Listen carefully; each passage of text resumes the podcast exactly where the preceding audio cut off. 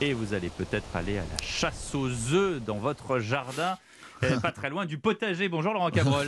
Salut Pierre. On va s'intéresser plus au potager, nous, Ouais. euh, le potager dans, dans l'histoire, euh, parce que c'est vrai que le potager, il a, il a du succès en ce moment. Il a beaucoup de succès, alors surtout ne vous précipitez pas, il fait froid, ta ta ta ta ta, ta, vous connaissez, je vous l'ai répété souvent, pas avant, Piano, piano. pas avant les seins de glace. Alors donc c'est vrai qu'il a toujours eu énormément de succès, pourquoi? Parce que c'était d'abord euh, la survie alimentaire des, des gens, et puis surtout c'était euh, au Moyen-Âge la survie sanitaire, parce qu'il y avait les plantes médicinales.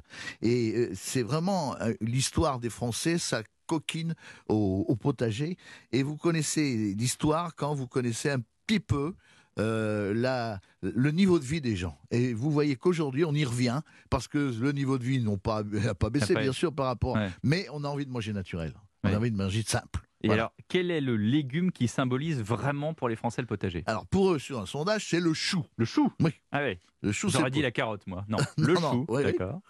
Et, et quel est le, légume le plus cultivé chez nous? Depuis le Moyen Âge, c'est le poireau.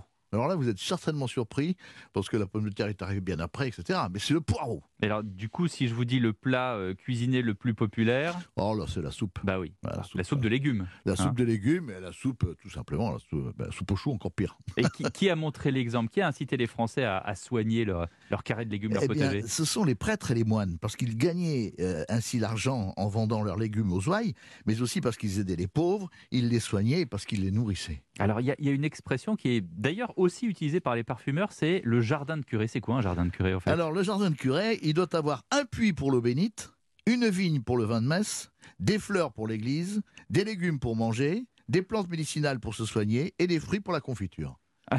Bah, Comme ça, au moins, si on a tous ces ingrédients, c'est Vous, un, vous avez votre un jardin de Curé. Ouais, et, ouais. et- et le, le plus dur à faire, la principale corvée Alors, contrairement à ce qu'on peut croire, aujourd'hui, c'est les mauvaises herbes, hein, parce que son, son serin, tout. À l'époque, c'était comment stocker l'eau de pluie et la transporter. C'était Hmm. ça le plus dur. Et aujourd'hui, le potager, d'une certaine manière, c'est un art. Qui, qui est-ce qui a donné ces, ces lettres de noblesse? Bah, c'est Louis XIV, parce qu'avec son jardinier, le fameux Jean-Baptiste Lacantini, Mm. il a imaginé les carrés de légumes ceinturés de buis, le buis magnifique, hein, malheureusement qui a la maladie en ce moment.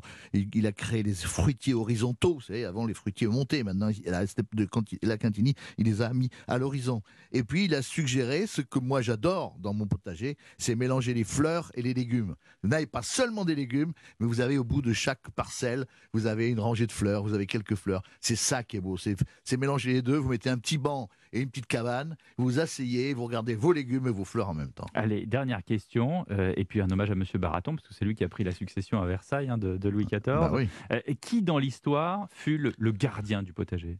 Bah, le gardien, euh, c'est, on peut dire que moi je dirais que c'était les, les- les prêtres hein, qui ont été les gardiens du potager.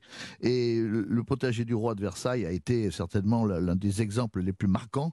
Mais depuis, les Anglais ont imaginé un autre jardin, qui est le jardin anglais, qui lui est beaucoup plus fouillé. Oui, c'est vrai. Et, et- et c'est, ce sont les deux tendances qu'il y a actuellement, c'est le jardin à la française carré et le, Et le jardin, anglais. qui est improvisé. Voilà. Improv- improvised. Thank Ah, you, Mr. Cabral. Et bon dimanche à vous. À bientôt.